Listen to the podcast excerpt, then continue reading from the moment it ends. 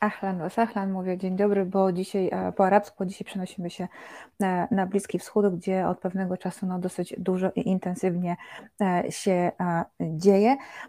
To jest oczywiście Azja Incognita w resecie obywatelskim. Paweł Łuczak jest dzisiaj naszym producentem, Angela realizuje, no i oczywiście ja i najważniejsza postać, mój gość Jarosław Kociszewski, dziennikarz specjalizujący się właśnie w tematyce Bliskiego Wschodu, redaktor naczelny portalu nev.org.pl. E, witam Cię serdecznie, e, Jarku. Czy jest z nami gość? Jest. E, tak. Czy mnie słyszycie? Jest. Słyszymy Cię e, jak najbardziej. Ja bym chciała zacząć tę naszą rozmowę od zeszłotygodniowego newsa, więc nie wiem, czy to jest taki jeszcze news w naszej nomenklaturze medialnej, skoro jest zeszłego tygodnia, ale chodzi mi o to, że strona palestyńska przekazała Y, Amerykanom y, kulę, która zabiła Shirin Abu Akleh, dziennikarkę Al Jazeera. Pamiętam, że rozmawialiśmy jakiś czas temu mm, w programie Tomasza Piątka o tej sprawie i wtedy mówiłeś, że ta kula może zostać w ogóle nieprzekazana, że to może być taka karta przetargowa, ja od razu o tym pomyślałam, jak przeczytałam e, o tym, że jednak została przekazana Amerykanom. E, obwarowane to było e, zastrzeżeniem, że Amerykanie absolutnie nie przekażą tego jej stronie izraelskiej. Jak oceniasz tę sytuację? Dobrze, że to się wydarzyło, natomiast ostatecznie nic nie zmieniło. To znaczy, Dlaczego? wszyscy mieliśmy nadzieję, że niezależne zbadanie przez ekspertów tej kuli pozwoli jednoznacznie określić, z którego dokładnie karabinu została wystrzelona, a co za tym idzie, wskazać e, odpowiedzialnego, jeżeli nie winnego śmierci e, Shirin Abu Tymczasem Amerykanie rzeczywiście kulę zbadali e, i doszli do wniosku, że jest tak uszkodzona, tak zniszczona, że nie można jednoznacznie stwierdzić, z którego karabinu została wystrzelona. Mm, co prawda, Izraelczycy zabezpieczyli karabin należący do ich żołnierzy, z którego, żołnierza, który prawdopodobnie strzelał. Natomiast e, brak jest tego ostatecznego, jednego dowodu, który e, wytrzymałby próbę sądową na przykład, mhm. no bo ostatecznie mamy wyłącznie poszlaki, a do tego wszystkiego, ponieważ komunikat był z gruntu polityczny, to znaczy wydany przez Departament Stanu, to zawierał klauzulę, która wzburzyła krew wśród Palestyńczyków. To znaczy stwierdzono w tym oświadczeniu, że co prawda, z dużym prawdopodobieństwem Izraelczycy wystrzeli pocisk, natomiast nie można stwierdzić, że zostało to zrobione intencjonalnie i celowo. I teraz e, Amerykanie w ten sposób jednoznacznie e, przyjmują narrację izraelską, twierdząc, że tutaj nie ma, nie można nikogo pociągnąć do odpowiedzialności, no bo e, każdy sobie może strzelać, tak? Znaczy, to była wymiana ognia, rzeczywiście była i padły strzały, od których zginęła dziennikarka. Jest to zdanie, z którym trudno się zgodzić, tak naprawdę, ponieważ mhm. E, w przypadku regularnej armii to nie jest tak, że żołnierz widzi gdzieś cywila, a tutaj jeszcze przypomnijmy, że Shirin miała niebieski hełm, miała kamizelkę kuloodporną z dużym napisem press, a do tego wszystkiego padł strzał z odległości około 200 metrów, a więc wcale niedaleko. Więc e, to nie jest tak, że żołnierz strzelał w ogólnym jakimś kierunku, nie widział do kogo strzela i, i, i nacisnął spust, e, tylko raczej widział, że strzela do cywila i raczej widział, że strzela do kogoś e, nieuzbrojonego oczywiście mógł być zdenerwowany, wszystko to, co wiąże się z wymianą ognia. Niemniej jednak po to się szkoli żołnierzy, żeby do takich przypadków nie dochodziło. I o ile można się zgodzić z Amerykanami, to znaczy ja nie przypuszczam i, i, nie sądzę, żeby to był zamach na życie tej konkretnej dziennikarki. Bo takie mhm. oskarżenia też się pojawiły, że tutaj Izraelczycy zabili Shirin właśnie dlatego, że była tym, kim była. Z tym się nie zgodzę. To znaczy, mhm. Izraelczycy nie podejmowaliby ryzyka, hałasu, krytyki e, po to, by zabić reporterkę Al Jazeera. To znaczy, z ogromnym szacunkiem dla niej, Izraelczycy innymi, innymi metodami radzą sobie e, z krytyką. E, jej śmierć raczej świadczy o zbyt łagodnych zasadach użycia broni na terytoriach okupowanych. To znaczy, że izraelski żołnierz, e, działając zgodnie z procedurami, może otworzyć ogień i zabić cywila i nie ponieść konsekwencji. Ja myślę, że to jest, to jest tutaj największy, największy problem. Natomiast fakt, że kula nie pozwala jednoznacznie stwierdzić, kto strzelał, e, spowoduje, że ci, którzy chcą uważać, że to nie Izraelczycy dalej będą argumentować, że to nie Izraelczycy, a z kolei z drugiej strony ci, którzy uważają, że to na pewno Izrael i to jeszcze celowo również będą, będą tak uważać. W związku z tym niestety teorii spiskowych w tym wypadku znowu nie, nie unikniemy. A jak do tego przekazania i do ostatecznego, mm, do ostatecznej analizy amerykańskiej odnosi się strona izraelska? Izraelczycy z, z zadowoleniem przyjęli te mhm. wyniki. To nie było bardzo już szeroko komentowane.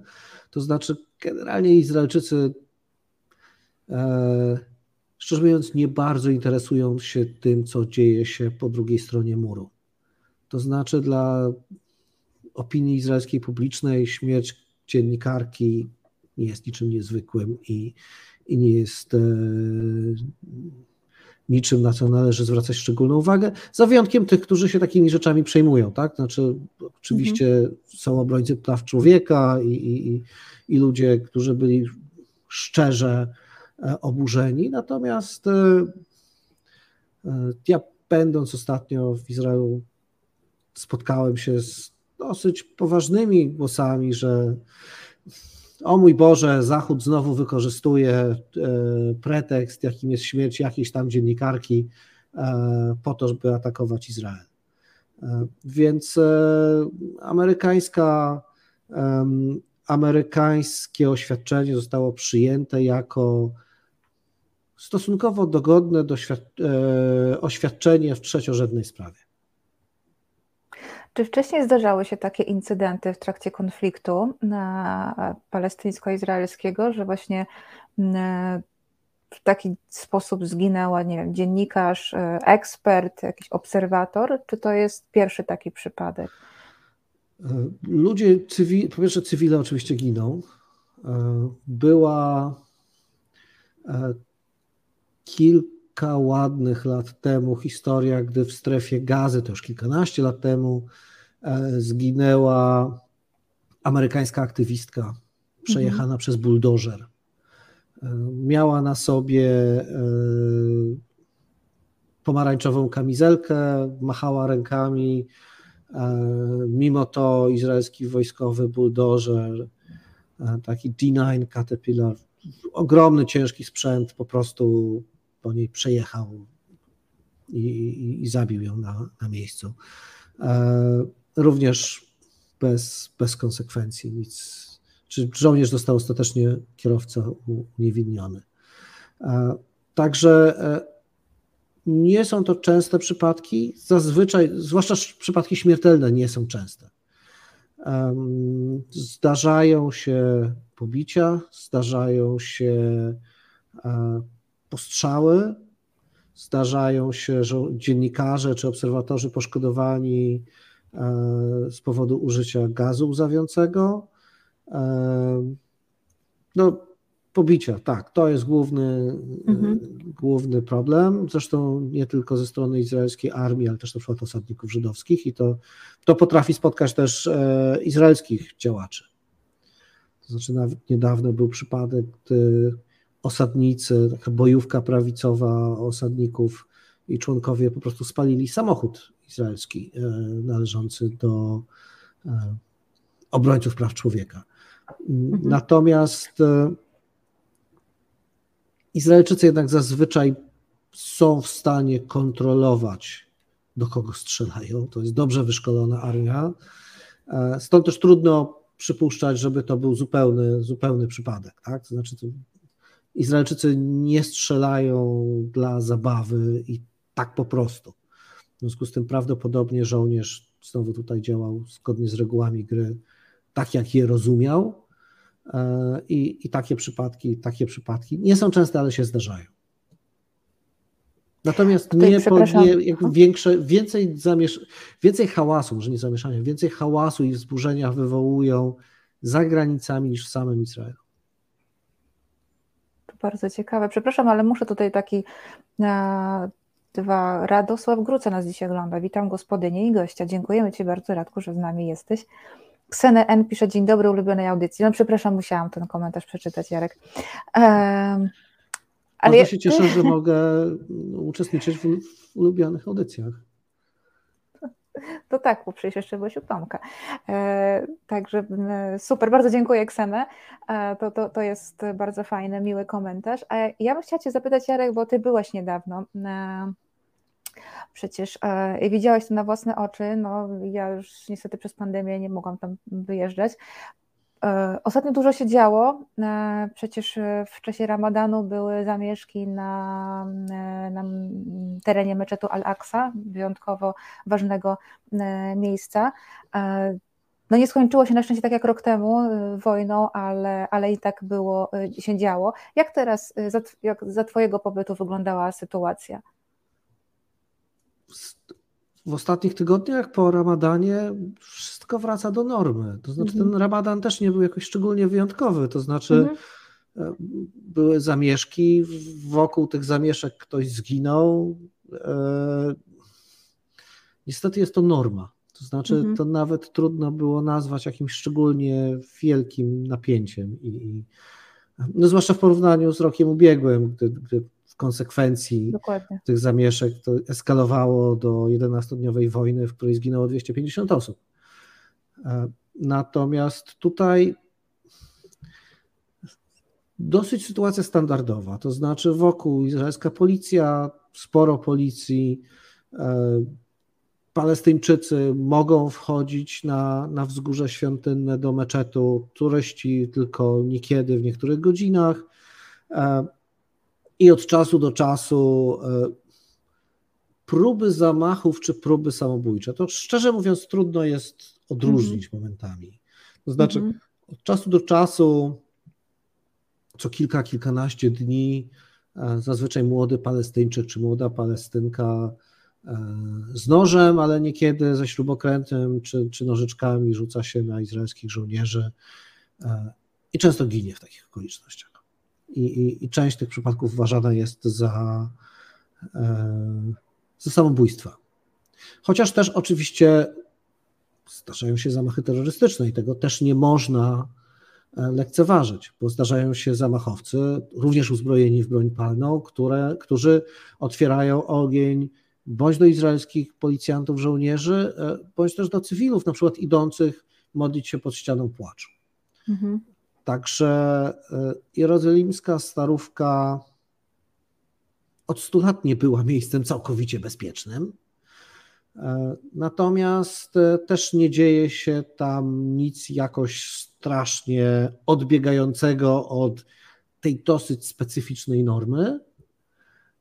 I tutaj też ja myślę, że słowo uspokojenia, to znaczy nigdy turyści czy e, cudzoziemcy nie są celem tych ataków i zamachów. Mhm.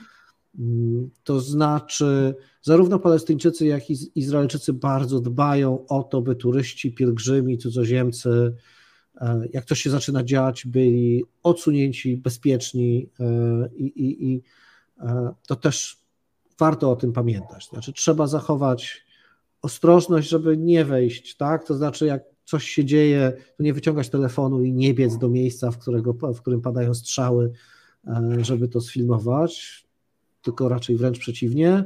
E, a jeżeli ktoś mówi wiesz co, to może idź sobie w drugą stronę albo schowaj się tutaj w moim sklepie, to warto skorzystać, bo, bo to wynika z po prostu chęci udzielenia pomocy. I, i tej pomocy będą udzielać zarówno Izraelczycy, jak i, jak i Palestyńczycy. No to jest bardzo ważna, e, bardzo ważna informacja. Miałam wrażenie, że do tej pory w mediach e, w Polsce e, nie było o, tym mowy, także bardzo Ci dziękuję za, ten, za, za tę informacje, bo też znam wiele osób, które się po prostu do Izraela nawet boją jechać mm, z tego, z tego względu, mm, a warto. Dzisiaj, jutro zaczyna się um, wizyta e, Joe Bidena w, na terenie Bliskiego Wschodu. Będzie m.in. w Izraelu, w Jordanii, Egipcie i Iraku. E, I do tego zaraz przejdziemy, ale najpierw chciałabym Cię zapytać, e, czy, a jeżeli tak, to jak zmieniła się um, spojrzenie Waszyngtonu na konflikt palestyńsko-izraelski po zmianie no, Donalda Trumpa na Joe Bidena. Tylko uwaga, Arabia Saudyjska, a nie Jordania. To jest dosyć coś dosyć istotne, bo tutaj rzeczywiście następuje pewien reset w relacjach e, amerykańsko-saudyjskich. Wydawało, wydawało mi się, że będzie też w Jordanii. Okej, okay, dobra a w Dżedzie na pewno z MBS-em, czyli z Mohammedem bin Salmanem, e, następcą Aha. tronu saudyjskim się spotka i to jest chyba najważniejszy element tego, tej wizyty. Natomiast mm, wracając mhm. do pytania, e, wydaje mi się, że jedna z niewielu, jeżeli nie jedyna rzecz, która Trumpowi się udała, to rzeczywiście doprowadzenie do porozumień abrahamowych, a więc formalnej mhm. normalizacji i, i zawarcia porozumień pokojowych między Izraelem a krajami Zatoki Perskiej, na razie za wyjątkiem tak naprawdę Arabii Saudyjskiej, e, ale to nie dlatego, że Saudyjczycy nie normalizują krok po kroku relacji z Izraelem, bo na przykład pozwalają na przelatywanie izraelskich samolotów nad swoim terytorium, e, co bardziej przez wzgląd na leciwego króla Salmana, e, który całe życie prowadził politykę, e, jeżeli nie antyizraelską, to przynajmniej formalnie propalestyńską i, i mhm. E, teraz odwracanie tego kursu uważane byłoby za brak szacunku. W związku z tym, dopóki formalnie rządzi król Salman, tak długo ta normalizacja jest prowadzona po cichu i spokojnie, e, bez oficjalnych wizyt. Natomiast w momencie, kiedy Muhammad bin Salman e, zasiądzie na tronie Saudów, wtedy należy się spodziewać w miarę szybkiego dołączenia Riyadu do porozumień abrahamowych. Mm, I tu rzeczywiście to się Trumpowi udało, już nie wchodząc w mhm. E, jego motywację, bo to jest zupełnie co innego, natomiast fakt jest taki, że ta normalizacja nastąpiła i w związku z tym e, mamy do czynienia w tej chwili z kontynuacją.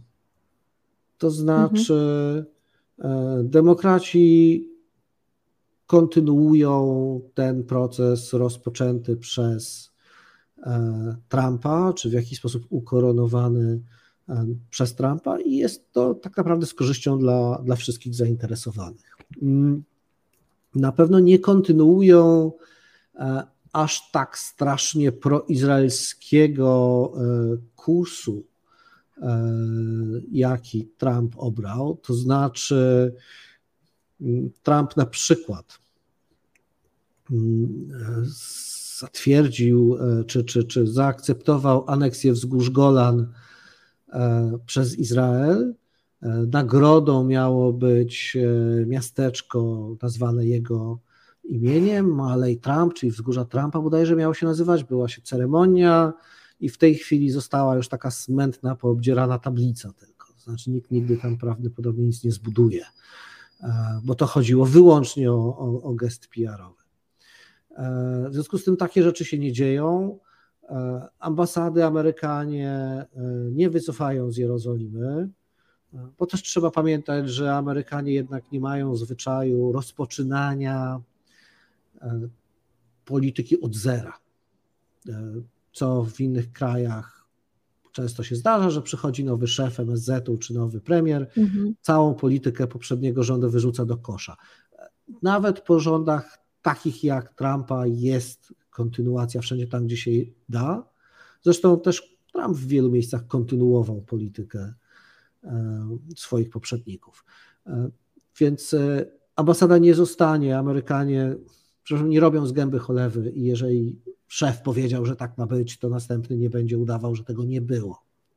Mhm. To jest dobry, dobry zwyczaj, szczerze mówiąc, w polityce międzynarodowej.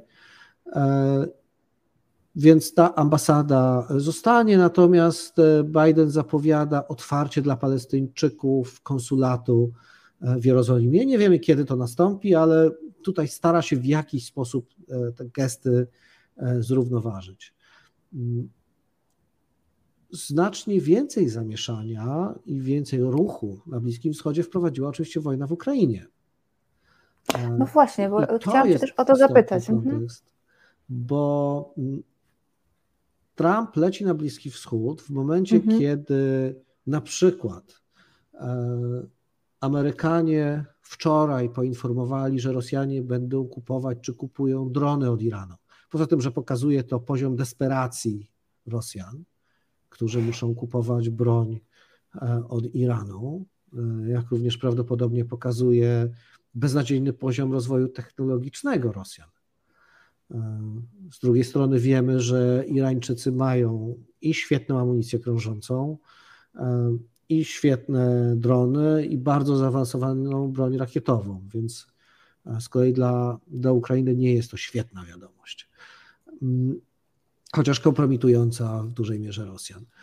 Przepraszam, ale... ja ci, wejdę Ci w słowo, ale właśnie niedawno rozmawiałam z ekspertem w, w, w, innej redakcji, ekspertem, który właśnie powiedział, że to, że mm, e, Rosjanie tak często ostatnio atakują cele cywilne, może świadczyć oczywiście albo o próbie zastraszenia e, Ukraińców, albo właśnie o tym, że mają bardzo przestarzałą broń z fatalnymi celownikami, mówiąc kolokwialnie.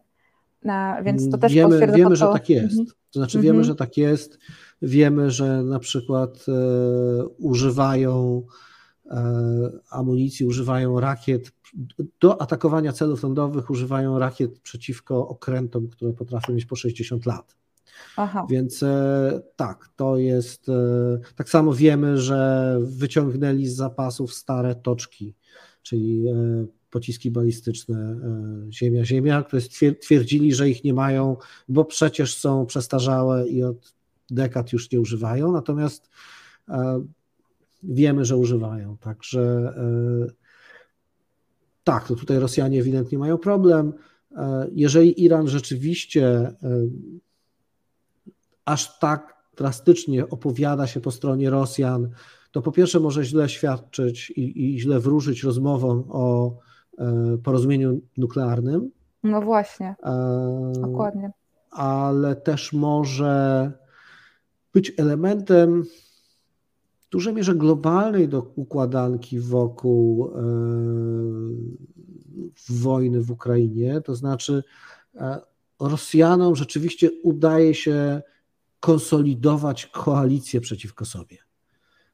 To jest dokładnie to samo, co widzieliśmy w Europie chociażby w przypadku rozszerzenia Paktu Północnoatlantyckiego mm -hmm. i mhm. przystąpienia Szwecji i Finlandii do NATO, tak również kraje Bliskiego Wschodu może się okazać, że będą musiały wybrać strony. E, a to z kolei pomoże chociażby Izraelczykom. E, to taka, taka jednoznaczność ułatwia procesy, procesy decyzyjne E, nawet w tak zagmatwanej części świata jak, jak Bliski Wschód. Trochę jest to dziwne, że Irańczycy aż tak jednoznacznie by się opowiedzieli po jednej ze stron. Nie mają takich zwyczajów, znaczy zazwyczaj ich dyplomacja jest dużo bardziej subtelna i ich mhm. wojny są dużo bardziej, może wojny nie są subtelne, ale dużo bardziej wyrafinowane. Mhm.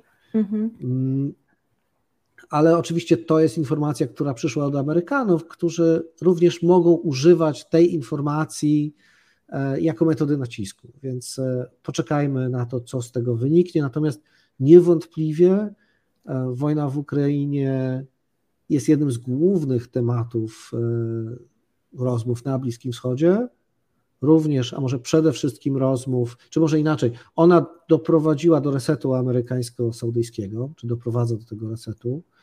E, w 2018 roku po zamordowaniu e, dziennikarza Haczogiego e, przez saudyjskich, mhm. przez służby saudyjskie nastąpiła głęboka, nastąpił głęboki kryzys w relacjach saudyjsko-amerykańskich. Do tego doszła krytyka Arabii Saudyjskiej e, z powodu wojny w Jemenie. E, Amerykanie między innymi wstrzymali część dostaw broni i transferów technologii wojskowych, e, więc teraz wygląda na to, że reset będzie następował. Saudyjczycy wrócą na salony, czy MBS będzie mógł na przykład odwiedzić z powrotem prezydenta Stanów Zjednoczonych w Białym Domu. Mm, bardzo możliwe, że transakcje zbrojeniowe znowu zostaną e, uruchomione e, i bardzo możliwe, że w zamian za to e, Amerykanie będą przekonywać Saudyjczyków i OPEC do zwiększenia wydobycia ropy naftowej. Czyli po to, by troszeczkę obniżyć presję cenową na świecie. Mhm. To nie jest coś, czego należy się spodziewać, znaczy takiego to raczej nie padnie w ciągu najbliższych 48 godzin czy 72 deklaracja, że e, zwiększymy o ileś tam procent wydobycie, co spowoduje taką i taką e, obniżkę cen.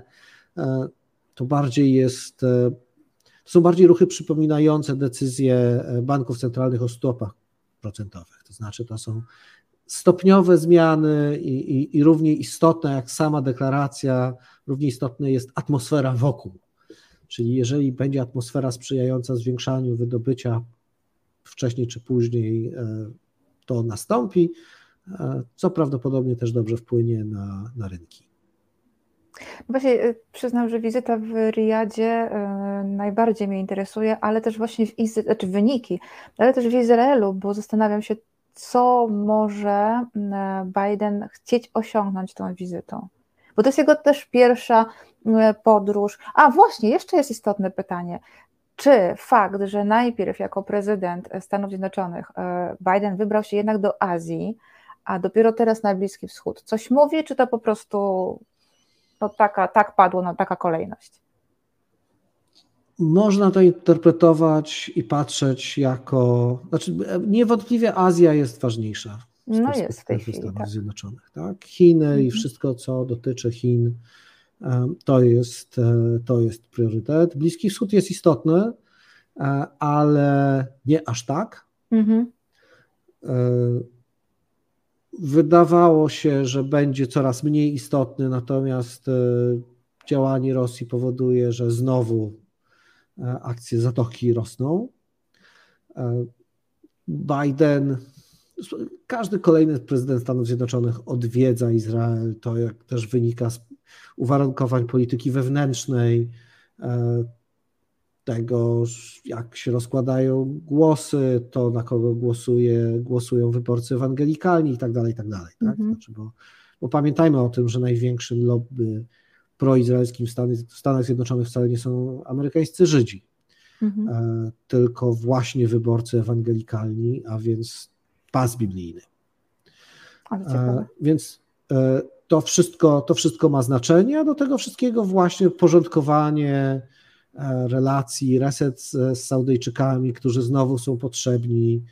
E, to wszystko się układa, bo skoro istnieje ryzyko e, czegoś na kształt zimnej wojny, albo przynajmniej wieloletniego globalnego konfliktu, no to Amerykanie po prostu swoim zwyczajem składają koalicję i, i, i tutaj mają świetnych partnerów, a do tego wszystkiego jest sytuacja, w której ci partnerzy troszkę mniej się kłócą niż kłócili się w przeszłości, więc to też dobrze. No tak, bo w Azji podczas tych trzech dni jeszcze był ten szczyt Kład i, i był też w Korei na um, zaprzysiężeniu nowego prezydenta Sung Yugiola, ale um, i tam, no, tam zmontowali tę koalicję, bo przecież e, Korea wróciła do, do, do, do mocniejszych relacji z, właśnie z Waszyngtonem.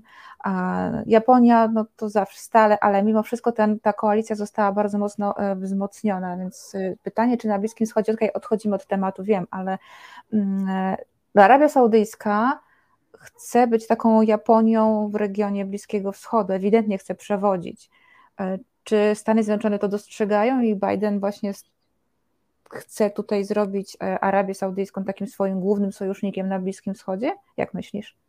Oj, tutaj takich krajów e, z przerośniętym ego to na Bliskim Wschodzie nie brakuje. To znaczy, e, Saudyjczycy chcą przewodzić, Irańczycy są przekonani, że od 4000 lat przewodzą, a, a wszyscy inni to są uzurpato, uzurpatorzy.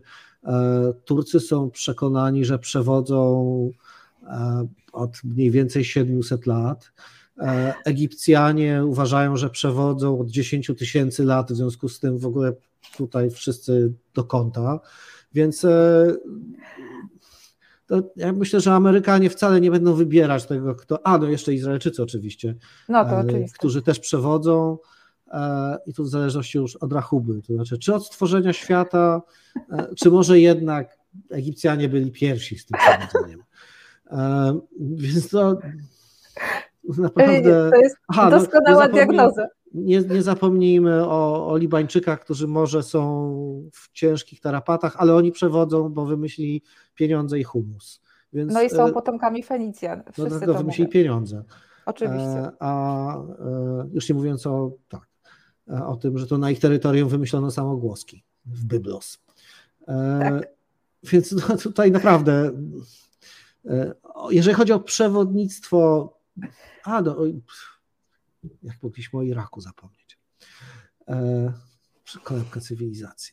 No więc właśnie, każdy, każdy kto, kto, kto, kto żyw e, w jakiś sposób będzie przewodził. A teraz e, jeszcze Emiraty Arabskie, bo mają technologię, e, nowoczesną technologię i chcą być centrum biznesowym, także faktycznie kolejka jest całkiem spora. Tak, tak, tak, no ale nie, wymyśli, nie, nie wymieniliśmy wszystkich, nie? No bo jakbyśmy zeszli na poziom niżej, to byśmy zaraz zeszli gdzieś do poziomów jeszcze takich, którzy przewodzili 5000 lat temu i gdzieś tam jakieś resztki ich zostały też. Nie? E, więc e, mm, tutaj każdy, każdy walczy o swoje. E, Saudyjczycy, e, oni nie chcą być drugą Japonią, e, bo musieliby zacząć tę Japonię poważać w jakikolwiek sposób. A tak jak stwierdziliśmy, ponieważ każdy przewodzi, no to nikogo innego nie poważa. Natomiast Saudyjczycy rzeczywiście zmieniają, mm, przebudowują swoją gospodarkę i mhm. niesłychanie szybko się modernizują. Ja miałem okazję tuż przed pandemią być w Riyadzie i, i, i trochę rozmawiać i trochę oglądać. W związku z tym, z jednej strony, tam następuje naprawdę rewolucja społeczna, mhm. to znaczy te zmiany e, dotyczące praw kobiet są realne, prawdziwe i rzeczywiste i niesłychanie głębokie. Tak. Fakt, że punkt początkowy jest bardzo daleko, powoduje, że to wszystko potrwa. Mm, no, Ale szybko jedna, idzie. Szybko to idzie. No, znaczy, to oni przyznać. uważają, że to jest w ogóle e, rewolucja, nie, niewiarygodna. No. Tak? To znaczy, z ich perspektywy, znaczy ja rozmawiałem z szefową e, firmy farmaceutycznej, mhm. prywatnej, która mówiła, że e, taka pani po 60, e, jej, jej ojciec założył tę firmę, i e, ona ma kilku braci, e, natomiast ojciec stwierdził, że to ona jest najbystrzejsza i najbardziej się nadaje do biznesu, w związku z tym jej powierzył prowadzenie tej firmy i ona pamięta, jak jeździła na targi nikt nie chciał z nią rozmawiać. Mhm. E, I musiała mieć bra brata jako słupa gdzieś tam. Chociaż ojciec wyraźnie powiedział, że to ona. I mówi, to się zmieniło. Mhm. Tego nie ma, tak? Ona już normalnie prowadzi biznes, jest, jest e, prezesem dużej firmy farmaceutycznej i, i nikomu nic do tego. Już nie mówiąc o takich rzeczach, naprawdę wydawałoby się drobnych. Czy jechaliśmy gdzieś tam w autobusie e, i były dwie, dwie przewodniczki, e, które w pewnym momencie zaczęły pytać podróżujących, czy wolą słuchać muzyki irackiej czy libańskiej, bo jednak z Iraku to trochę lepsza. E, po czym zaczął śpiewać tam, tak? Razem, razem z, z muzyką. No, absolutnie rewolucyjna zmiana. Więc, tak. więc to są rzeczy, które się dzieją, no ale oczywiście kara śmierci i, i mhm. cała masa innych rzeczy, w związku z tym droga daleka. Natomiast rzeczywiście Arabia Saudyjska się zmienia. Arabia Saudyjska ogromnie dużo inwestuje w zmianę, w przebudowę gospodarki żeby mhm. odejść od gospodarki opartej na eksporcie węglowodorów, jak całkiem niedaleko nas położony kraj, który nie jest w stanie sobie z tym poradzić. E, I Saudyjczycy rzeczywiście inwestują ogromnie dużo, zainwestowali na przykład w turystykę. To znaczy stwierdzili, że zbudujemy przemysł turystyczny, zbudowali przemysł turystyczny, przyszła pandemia, w związku z tym nie byli w stanie go e, otworzyć na zewnątrz, ale ponieważ są dobrze planującymi ludźmi biznesu, w związku z tym przekierowali, otworzyli go na turystykę wewnętrzną. E, I te hotele, które zbudowali, byli w stanie otworzyć w terminie, chociaż nie dla e, turystów zagranicznych, ale na to też przyjdzie czas. Tak samo ogromnie dużo inwestują w rozwój technologii, w szkolnictwo. E, mhm. Arabia Saudyjska ogromne pieniądze przeznacza na stypendia dla własnych studentów. To znaczy, to jest liczba bodajże 100 tysięcy studentów rocznie, którzy, e, którym po prostu Arabia Saudyjska opłaca studia za granicą. Mhm. Oni się uczą i wracają, wracają z przeświadczeniem, po pierwsze, że mają do czego, to znaczy, że czeka na nich praca i, i, i będą w stanie dobrze i ciekawie żyć, a poza tym Saudyjczycy są strasznie dumni ze swojego kraju. Tak poza wszystkim. To znaczy oni chcą, bo to jest ich ojczyzna. E, I nie dość, że ich ojczyzna, to jeszcze taka, która się zmienia w takim kierunku, który im odpowiada. To też jest bardzo ciekawa. E, jeden z moich rozmówców w Riyadzie zauważył, że bo jak MBS zaczął przejmować władzę, mhm. E, jak zwykle są trzy możliwości: nie robimy nic, udajemy, że robimy, albo dokonujemy rewolucji. Dokładnie to samo dotyczyło zmian. To znaczy, e, zamrażamy Arabię Saudyjską i nie zmieniamy, przeprowadzamy powolne zmiany kosmetyczne, czy dokonujemy zmian rewolucyjnych. I podczas takich narad MBS stwierdził, że on gwarantuje 70% poparcie dla rewolucji, która ma miejsce. A jego założenie było takie, że tak naprawdę wszyscy 30-latkowie i młodsi poprą te zmiany. A Arabia Saudyjska jest młodym społeczeństwem i rzeczywiście e, te zmiany przede wszystkim dotyczą, dają perspektywę młodym ludziom, kobietom, mężczyznom, wszystko jedno, e, i cieszą się wielkim, wielkim poparciem. Także, także Arabia Saudyjska jest bardzo, bardzo ciekawym przypadkiem bardzo głębokich e, przemian ale też e, dużo czytałam artykułów i to w takich mediach, e, nawet nie, arab, nie saudyjskich, właśnie, że e, Muhammad bin Salman jest zdrajcą, że się sprzeniewierza religii i tak dalej, i tak dalej.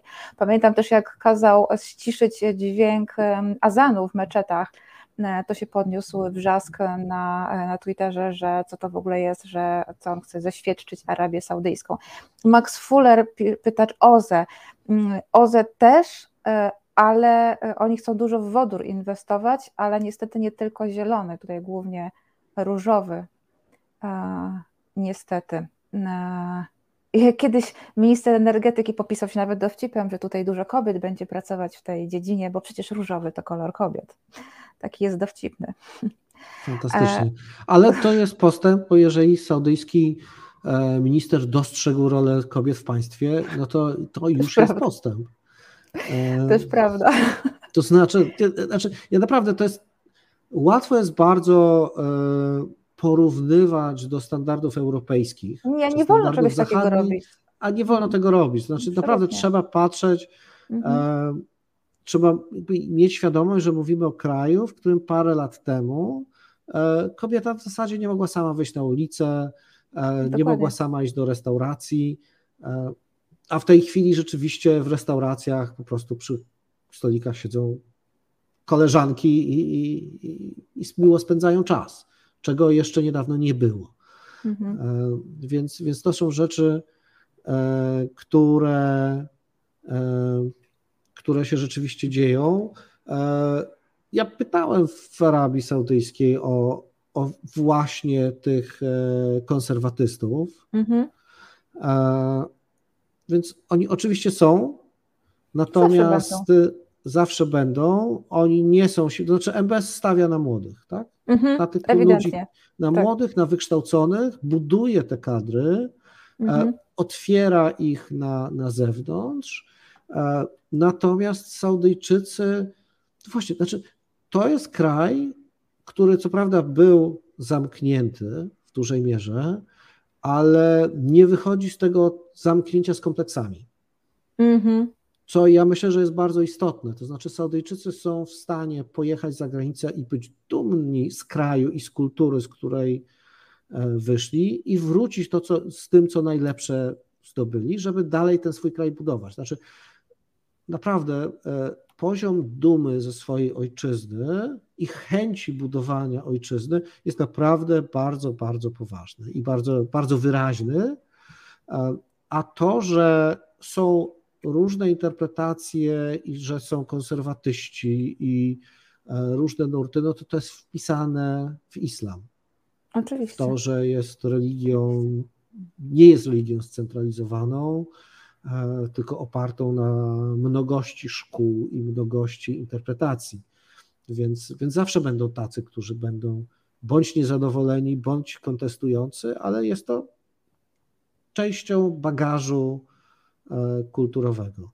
E, oczywiście nie zapominając o tym, że Saudyjczycy też tę swoją E, wersje, czy swoje wersje islamu również eksportują bardzo, bardzo chętnie, e, momentami ku przerażeniu innych mhm. krajów i, i, innych nurtów islamu. E, Max Fuller pisze 120 lat temu, nasze babcie nie, nie wychodziły z domu bez chustki, a w E, GB kobiety walczyło o podstawowe prawa. Oscar Wilde siedział w reading za. No tak, e, oczywiście, że tak, no wszyscy robią postęp. E, Arabia Saudyjska chyba planuje też coś bardziej solidnego, czyli elektrownie jądrowe, tak, dokładnie. I ja wiedziałam, że tak będzie, że jak z Jarkiem będę rozmawiać, to się zagapię i oczywiście prze, prze, przeoczę przerwę, także teraz robimy krótką przerwę na muzykę, ale wcześniej kapitan Stratford zauważył bardzo ważną rzecz, że 18 tysięcy subskrypcji, subskrypcji pękło resetowi Także bardzo dziękujemy e, i, i, i świętujemy, bo to jest e, super, e, super, super efekt i to dzięki Wam, drodzy widzowie. Wracamy już za kilka minut. To co ważne, wyróżnia się tłustym drukiem. Kolektyw osób związanych ze światem książki poszukuje nowego sposobu na mówienie o literaturze. Będzie nie tylko o nowościach, ale też o pozycjach, których walory umykają dużym redakcjom każdą środę o 22. Czekają na Was w resecie Alicja Beryt i Jan Winczycki ze Spółdzielni Ogniwo. Tłusty druk za kilka dni, a na razie Azja Inkognita. Wracamy do rozmowy z Jarosławem Kociszewskim, dziennikarzem, e, redaktorem naczelnym portalu nev.org.pl. Ja jeszcze a propos tych e, zmian e, w technologii i w odnawialnych źródłach energii, Teraz w trakcie pielgrzymki pielgrzymi mogli preferen na preferencyjnych bardzo warunkach wynająć samochody, ale elektryczne właśnie. To proponowała Arabia, Arabia Saudyjska. Też fakt chyba, że e, bardzo mocno zwiększyli liczbę pielgrzymów, bo aż milion osób mogło odwiedzić w tym roku Arabię Saudyjską, to jest dużo więcej niż rok temu też świadczy o tym właśnie, jak bardzo mocno stawiają na, na ruch e, pielgrzymkowy. Ale tutaj Darek Bielecki pyta, i to jest ciekawe pytanie, czy wpływ innych krajów arabskich może być hamulcowym tych reform? Wydaje mi się, że wręcz przeciwnie. Myślę, że wręcz przeciwnie, to znaczy e, po pierwsze to Arabia Saudyjska jest e, tym bardzo konserwatywnym miejscem, Więc, więc ona, ona raczej jest, jest hamulcowym. Natomiast to nie jest takie, znaczy tu nie ma prostych przełożeń. E, to znaczy, każdy mhm. z tych istotnych, dużych krajów czy części Bliskiego Wschodu rozwija się na własny sposób. To znaczy, Egipcjanie mają własny sposób na życie i, i własne problemy, i własne tempo. Saudyjczycy zupełnie inaczej. E, również też szkoły islamu i centra myśli e, islamskiej w Egipcie to jest El-Azhar, to jest ten słynna szkoła E, od wieków sunnicka, która, która rości sobie pretensje do, do dominacji i do rządu dusz. Saudyjczycy niekoniecznie się z tym zgadzają, mają swoje wahabickie pomysły na islam i swój własny, mhm. bardzo restrykcyjny konserwatyzm. Także ja myślę, że tutaj jest bardzo tu nie będzie takich jasnych przełożeń, a z kolei, e, jeżeli chodzi o, o politykę, to nikt w ogóle nie oczekuje, że nastąpi jakakolwiek demokratyzacja e, w kierunku demokracji liberalnej w naszym rozumieniu. E, to znaczy, Arabia Saudyjska pozostanie monarchią absolutną, ród Saudów mhm. będzie rządził e, rozdzielając przywileje bądź zastraszając tych, którzy się na przywileje nie chcą połaszyć e, i, i tyle. I podobnie monarchiami pozostaną pozostałe kraje Zatoki, e, z kolei chociażby Egipt z faraonem, który może się nazywać prezydentem, czy jakkolwiek inaczej. No, od ale jest faraonem. Ale jest faraonem i, i, i to jest naprawdę bardzo mocno ugruntowana pozycja z długą bardzo tradycją. Więc e, mhm. ja myślę, że to nie są proste porównania. Znaczy, rzeczywiście e, Arabia Saudyjska się otwiera, zmiany następują, zmiany następują w całym regionie, e, ale one prawdopodobnie jednak się ograniczą bardziej do obszaru mm, społecznego czy obyczajowego, a naprawdę niekoniecznie czy e, politycznego. Mhm. Ale faraonowi Assisiemu to chyba ostatnio troszeczkę się, e, mm, no może nie pali grunt pod nogami, ale chyba dostrzega, że, mm, e, że może mieć problem ze względu na te ceny żywności galopujące odwołał jednak y, ten, chciał odwołać subsydię, subsydia na chleb i zmienił zdanie. To znaczy tutaj rzeczywiście Rosjanie mają e, metodę nacisku, tak? I mają metodę mhm. nacisku i na kraje Azji, Afryki. E, na wrogu pszenica. Afryki może to się zakończyć głodem. E, no właśnie. I oczywiście Egipt ma problem i pewnie w taki czy inny sobie sposób z tym poradzić. Znaczy ja nie sądzę, żeby rzeczywiście subsydia e, zostały zniesione. Ja pamiętam zamieszki e, nie głodowe, ale chlebowe w Jordanii. Rewolucja chlebowa. Te. Aha. E, gdy już wiele lat temu jeszcze poprzedni król usiłował podnieść ceny i ludzie wyszli na ulicę. W związku z tym są rzeczy, których ruszyć nie można i ja myślę, że egipski faraon doskonale wie, e, na czym to polega. Wracając tak trochę do, do naszego głównego tematu dzisiaj, um, czego ty się spodziewasz, e, czy w ogóle się czegoś spodziewasz po wizycie Bidena właśnie w Izraelu? Myślisz, że on jakoś e, kwestie palestyńskie poruszy, czy w ogóle zajrzy za mur? Jakie kwestie? Palestyńskie. No właśnie. Przepraszam. E, to jest, okay. tak, to jest tak daleko e, od uwagi. To znaczy, mhm. E, znaczy, poruszę o tyle, że obieca na przykład otwarcie konsulatu w Jerozolimie, mhm. ale nie przedstawi daty. To znaczy, to wszystko ogranicza się. Bardzo możliwe, że nawet padnie zaklęcie magiczne i, i formuła proces pokojowy, za którym się również nic nie kryje. To mhm. znaczy, pewnie padną jakieś słowa, natomiast nie ma żadnej perspektywy, żadnego ruchu w relacjach izraelsko-palestyńskich w tej chwili. E, autonomia ze swojej strony jest kompletnie niewydolna i, e, niezdolna do jakiegokolwiek działania. Izrael jest od lat pogrążony w kampanii wyborczej przerywanej na chwilę rządami.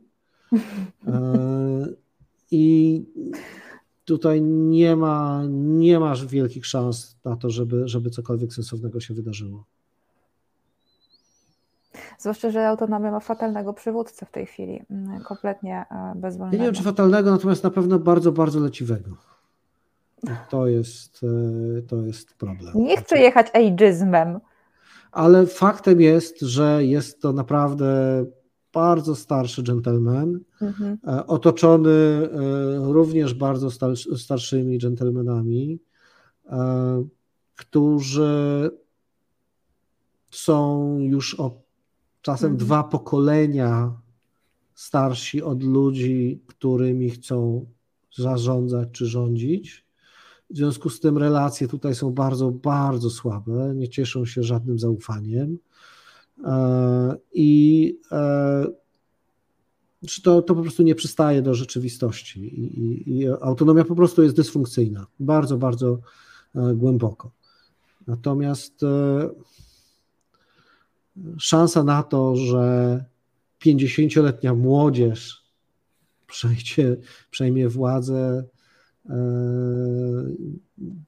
jest tak naprawdę, no nie, nie ma takich realiów, w związku z tym jest ryzyko E, że w którymś momencie to dwudziestolatkowie po prostu wszystkim zatrząsną, zatrzęsą e, i, i e, wyrzucą cały ten układ do, do kosza, co tylko może doprowadzić do jakiejś formy anarchii. To znaczy, tam niestety nie ma żadnych dobrych wiadomości, mhm. a, a wszystko, co może się wydarzyć, to są kolejne kompletnie nic nieznaczące deklaracje. Teraz postąpię wyjątkowo perfidnie, e, paskudnie. Rafał Maszkowski prowokuje mnie od początku e, programu, w końcu przeczytam jego komentarz, ale zwalę odpowiedź na Ciebie, mój drogi gościu. Bardzo dziwaczny pomysł, żeby dla jednostki, która nie jest państwem, otwierać konsulat, a zupełnie, zupełnie gdzie indziej niż ona istnieje.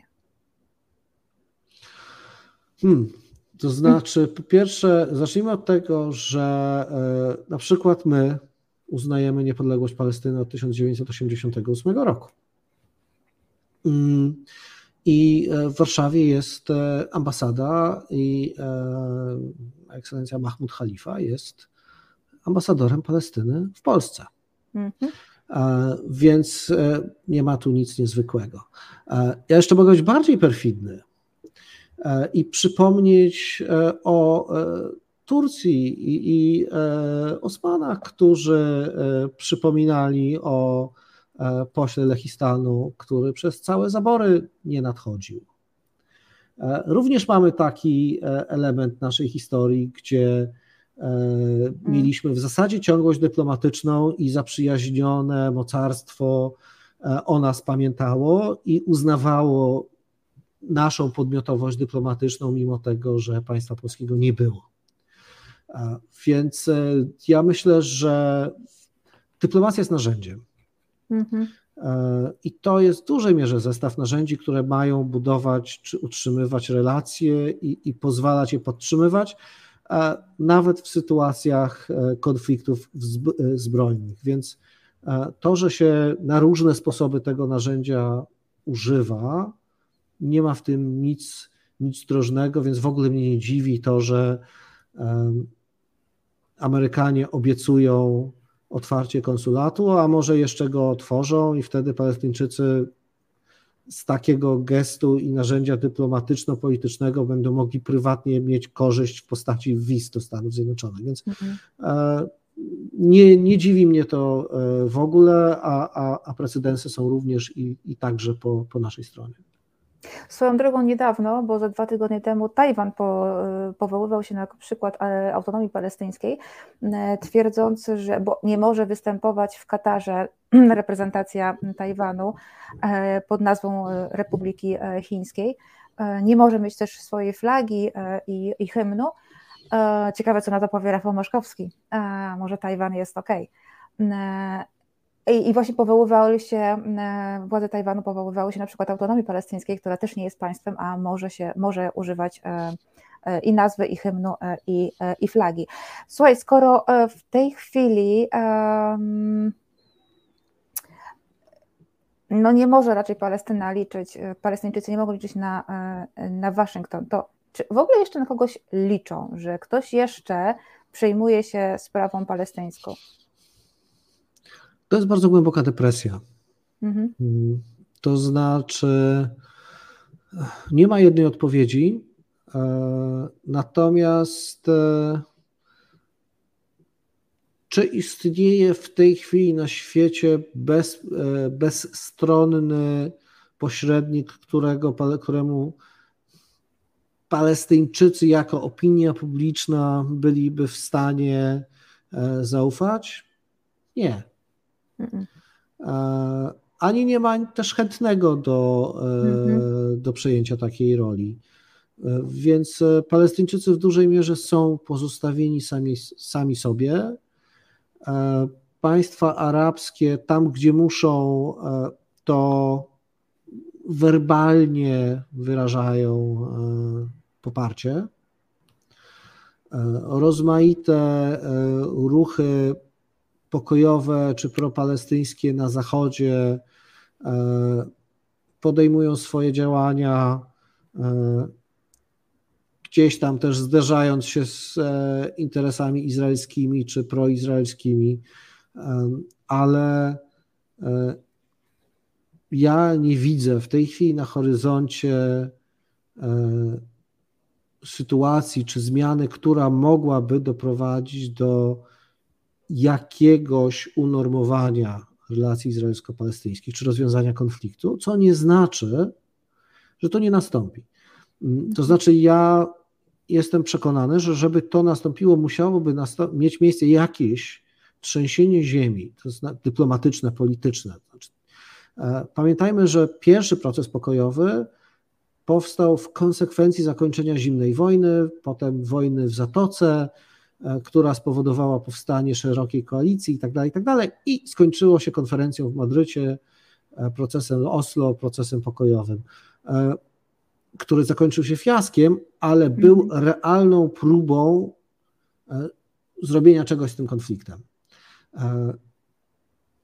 W każdej chwili może wydarzyć się coś równie doniosłego. To znaczy, może się okazać, że w jakiś sposób wokół wojny w Ukrainie i jej konsekwencji, albo miejmy nadzieję, że w konsekwencji jej zakończenia, e, nastąpią jakieś przetasowania i jakieś ruchy, które pozwolą rozwiązać ten konflikt. Tego nie wiemy.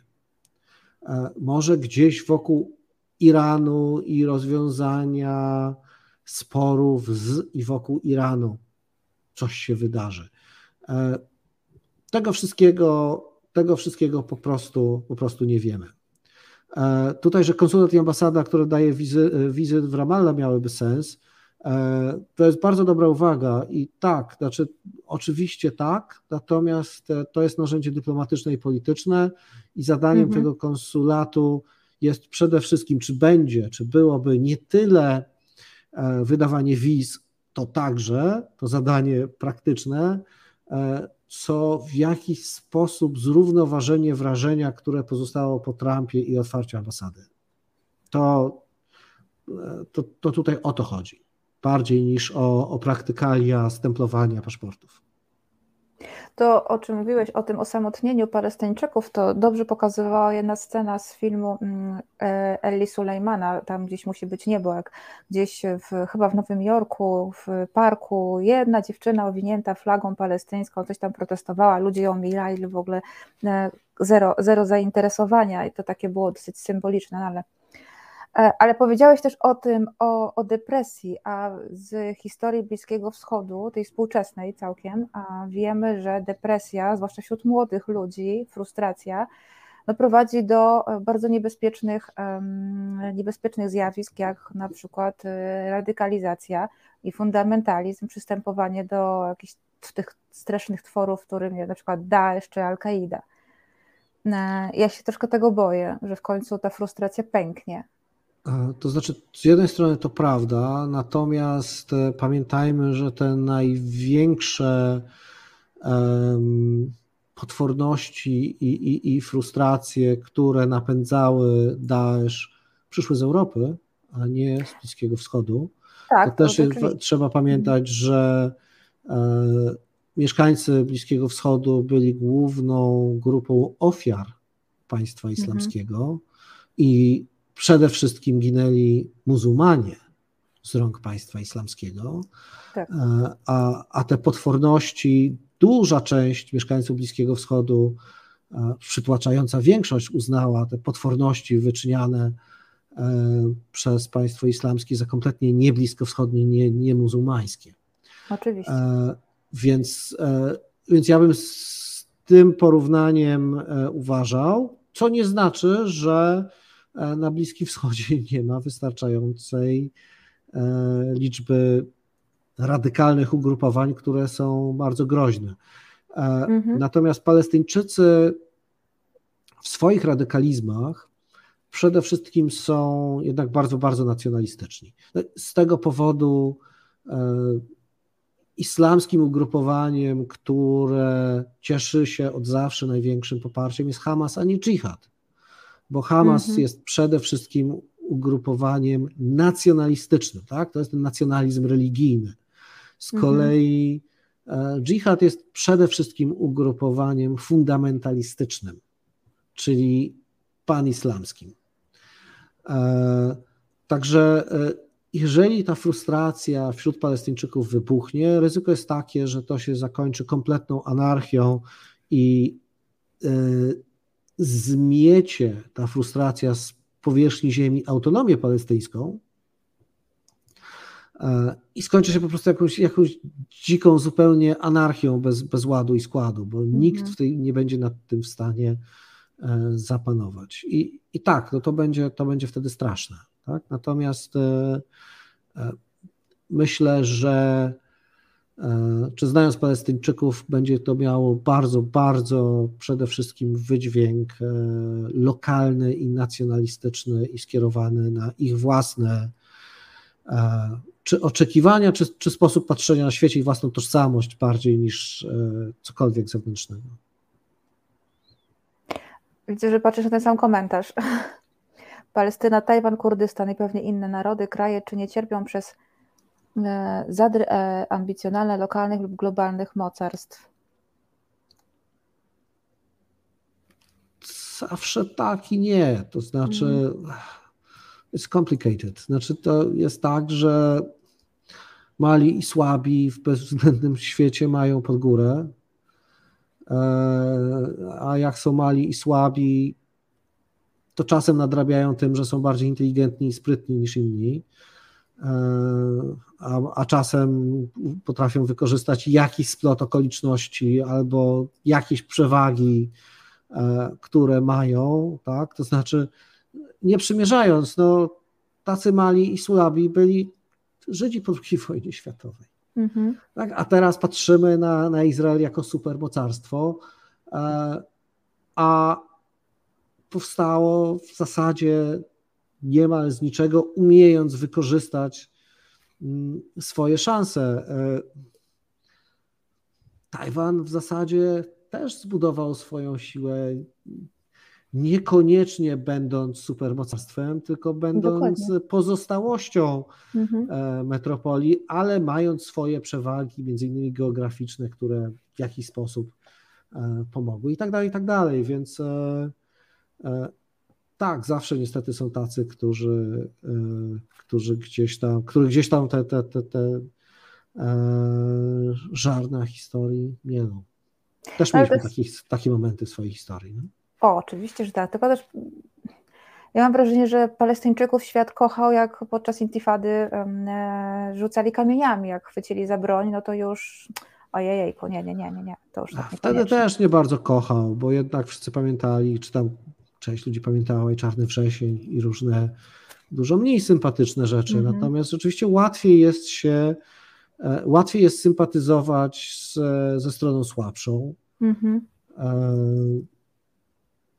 Tutaj jest wiele, wiele splotów jeszcze, tak? Stosunek do Izraelczyków, do Żydów też jest obarczony e, problemami, bo na to nachodzą też rozmaite uprzedzenia antysemickie na przykład, -hmm. Które z jednej strony wykraczają poza e, absolutnie uprawnioną krytykę. Z drugiej strony też trzeba pamiętać, że Izraelczycy uprawnioną krytykę e, potrafią określić mianem antysemityzmu po to, żeby jej się pozbyć. Więc e, to wszystko rzeczywiście, znaczy jasne, że chcielibyśmy, żeby Kurdowie wreszcie, tak, po tych wszystkich problemach mieli może swoje państwo, ale też pamiętajmy, że oni też mają własną politykę wewnętrzną, własne podziały i wcale niekoniecznie wszyscy w sposób równie zdeterminowany i uczciwy dążą do tego, żeby mhm. Kurdystan był świetnie prosperującym, fantastycznym krajem, no bo są klany, są rodziny, które na przykład wolą własny interes stawiać ponad cokolwiek innego, albo przynajmniej skutecznie się kłócić z klanem e, konkurującym, tak? Więc to każde to miejsce ma jakąś wewnętrzną dynamikę i jakąś wewnętrzną e, politykę, która, która nie pomaga, a, a Bliski Wschód do tego jest miejscem wyjątkowo twardym i nie, nieprzyjaznym. Mhm. Bardzo dziękuję za wszystkie te, e, te komentarze. Już i tak przeciągnęłam strasznie Twój e, obiecany czas. E, dziękuję bardzo. Moim gościem był dzisiaj Jarosław Kociszewski, dziennikarz i redaktor naczelny portalu nef.org.pl. Rozmawialiśmy o Palestynie i Izraelu, ale także dużo o w ogóle o Bliskim Wschodzie, więc jeżeli teraz się dopiero włączyliście, to odsłuchajcie, e, bo to bardzo, bardzo ciekawa rozmowa. Dziękuję Ci bardzo, Jarku. Tradycyjnie zapraszam e, ponownie. Mówię tak, że nie do widzenia, tylko do zobaczenia. Do zobaczenia e, i do usłyszenia. Do usłyszenia. Dziękuję bardzo. My teraz robimy krótką przerwę na muzykę i za chwilkę wracamy jeszcze przez chwilkę do kwestii palestyńskiej. Siła książki. Rozmowy o lekturach, które były i są ważne, które wywierają trwały wpływ na życie polityczne i kulturalne, które są niezbędne, by rozumieć, co się wokół nas dzieje. Na spotkanie w małej księgarni, przy kawie, wśród prywatnych księgozbiorów zaprasza Kazimierz Wójcicki. W czwartki od 17 do 18.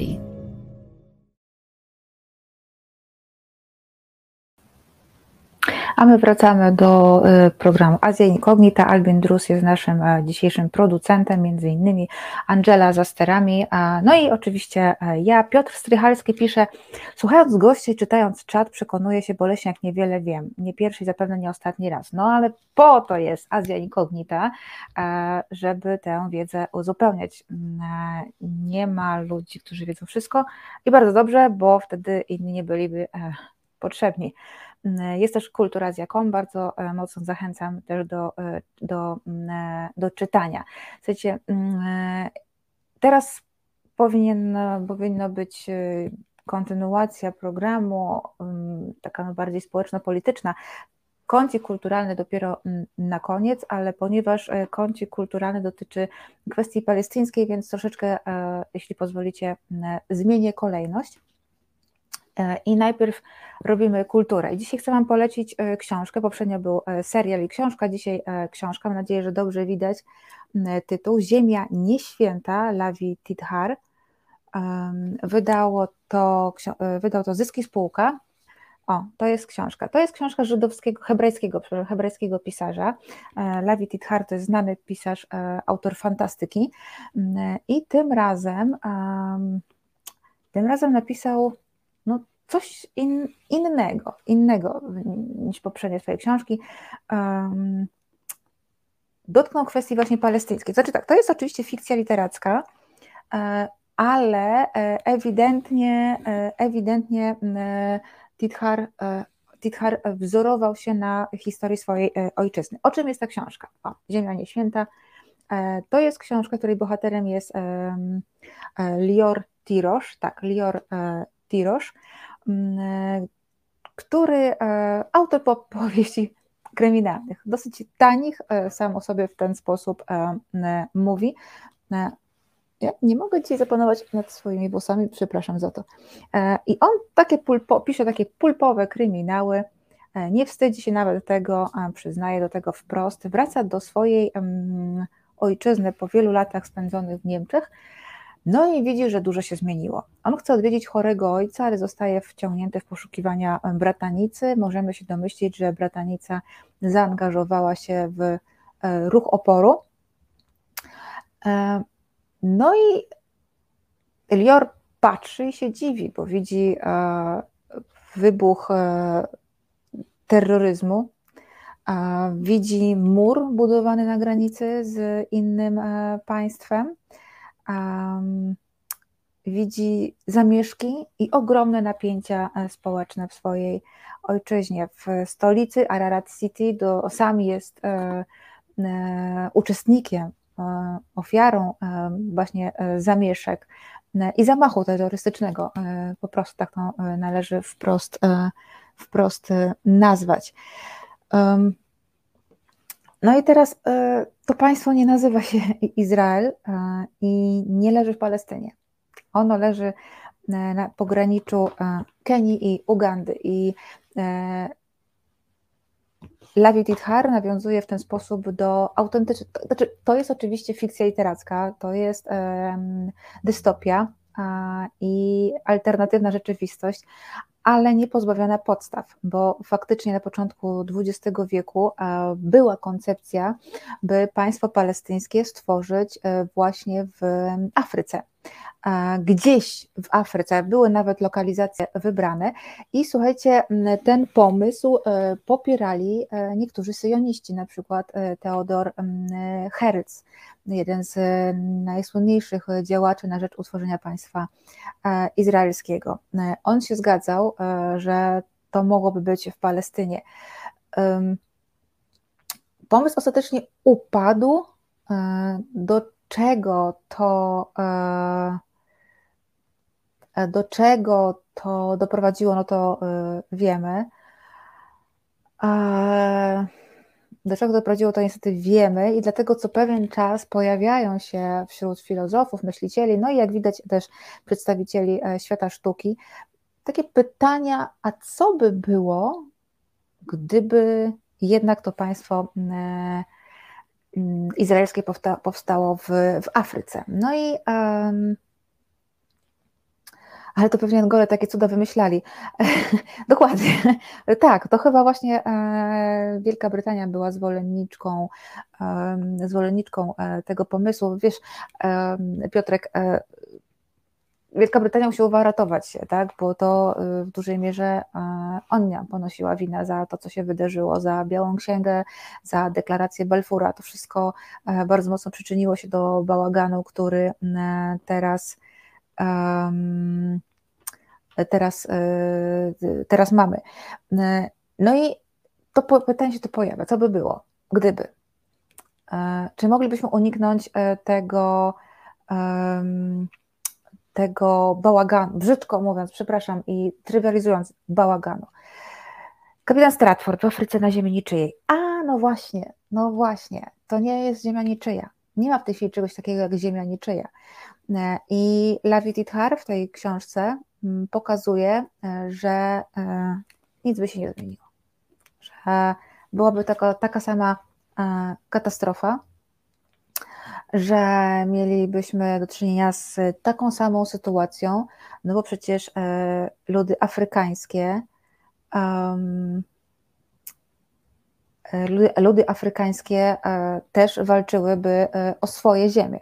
I tak właśnie się dzieje w książce Ziemia Nieświęta. Afrykańczycy, mieszkańcy e, tych regionów, których, których powstało państwo e, izraelskie, walczą o, o swoje ziemię, walczą o swoją niepodległość. Nie chcą żyć za murem, ściśnięci w jakimś getcie. A, także ja szczerze mówiąc zastanawiam się, mm, czy jak świat by zareagował na, to, e, na taką walkę Afrykańczyków? Czy byłby jeszcze mniej zainteresowany tym e, ich walką niż w Palestynie, czy może jednak e, odrobinkę by się tym zainteresowało? No i teraz Wiemy, że Lavi Tidhar uważa, że pomysł byłby totalnie nietrafiony, tak samo właśnie jak w przypadku e, państwa izraelskiego utworzonego w Palestynie. Pytanie, jak to, e, jak to e, przedstawia? To nie jest książka łatwa. Ja jestem molem książkowym, chociaż bardziej oczywiście filmowym, ale te książki też E, też e, kocham i pożeram, chociaż teraz mniej, za dużo pracy jednak, mm, ale nie czytałam się tego łatwo. To nie jest fantastyka spod znaku, nie wiem, Piekary czy Sapkowskiego. To jest to jest niemal taki thriller polityczny połączony z filozoficznymi rozważaniami, a w dodatku autor e, jeszcze na dodatek no nie ułatwia czytelnikowi zadania, ponieważ E, nic nie mówi wprost, e, dużo daje takich sugestii, rzuca coś, e, prowadzi czytelnika tak czasami w ślepy zaułek, że coś niby już wiemy, ale nie. Dużo, dużo się dzieje w takim stanie podświadomości, świata alternatywnego, zazębiają się światy, no to nie ułatwia, to nie ułatwia na pewno czytania. Jest, jest znacznie trudno, także to, to nie jest książka, którą się czyta, gdy przychodzimy z tyrani do domu i chcemy czegoś lekkiego. No nie, to, to ta książka niestety nie spełni oczekiwań, bo bo wymaga skupienia. Musimy poświęcić jej naprawdę e, bardzo dużo e, uwagi, żeby się nie zgubić, bo ja jak raz odleciałam myślami, to potem musiałam, musiałam wracać e, do zgubionego wątku. I, i to, to nie ma sensu głębszego. Także tę książkę czytamy wypoczęci z czystym, zrelaksowanym mózgiem i, i poświęcając jej 100% uwagi ta chaotyczna konstrukcja, to, to mieszanie światów, um, także um, taki chaos, to bardzo pasuje natomiast i świetnie oddaje stan ducha bohatera, który czuje się totalnie zagubiony. Um, z, wybity kompletnie z, ze swojej dotychczasowej, bardzo wygodnej rzeczywistości. E, i, mm, i właśnie pogrążony w takim myślowym, emocjonalnym e, chaosie, bo on się znajduje między, e, jest taką troszkę kulką, którą rozgrywają, e, mówiłam w zeszłym tygodniu Pacinko i on mi tak przypomina taką kulkę właśnie z Pacinko, która, e, którą wszyscy uderzają, którą każdy chce wykorzystać do swojego celu. E, tam są służby specjalne, są partyzanci, ruch oporu, e, Także mm, wszyscy go tak sobie szarpią, tak, taką e, e, pacynkę. Mm, I, I właśnie ten chaos narracji rzekomy chaos narracji, pozorny chaos narracji, e, no sprawia, że e, fajnie to pasuje do właśnie do stanu ducha, e, stanu ducha bohaterów. Lavi Tidhar pisze o dramacie ludzi, którzy stracili nie tylko swój kraj, ale swoje domy, e, swoje całkowite dotychczasowe życie.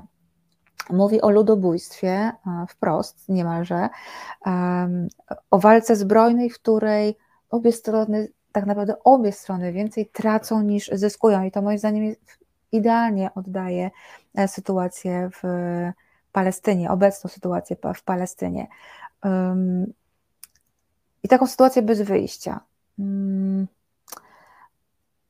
Stawia też bardzo dużo.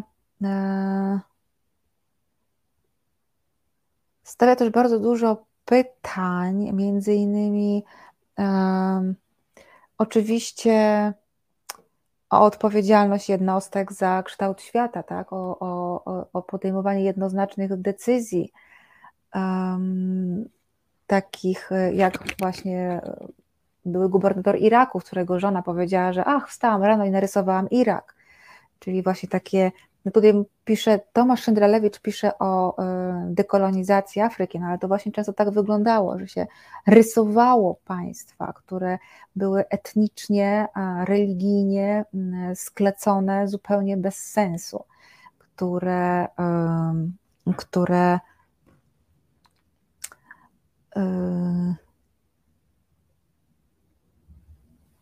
które nie mają po prostu racji bytu i muszą być targane, um, targane e, wewnętrznymi konfliktami.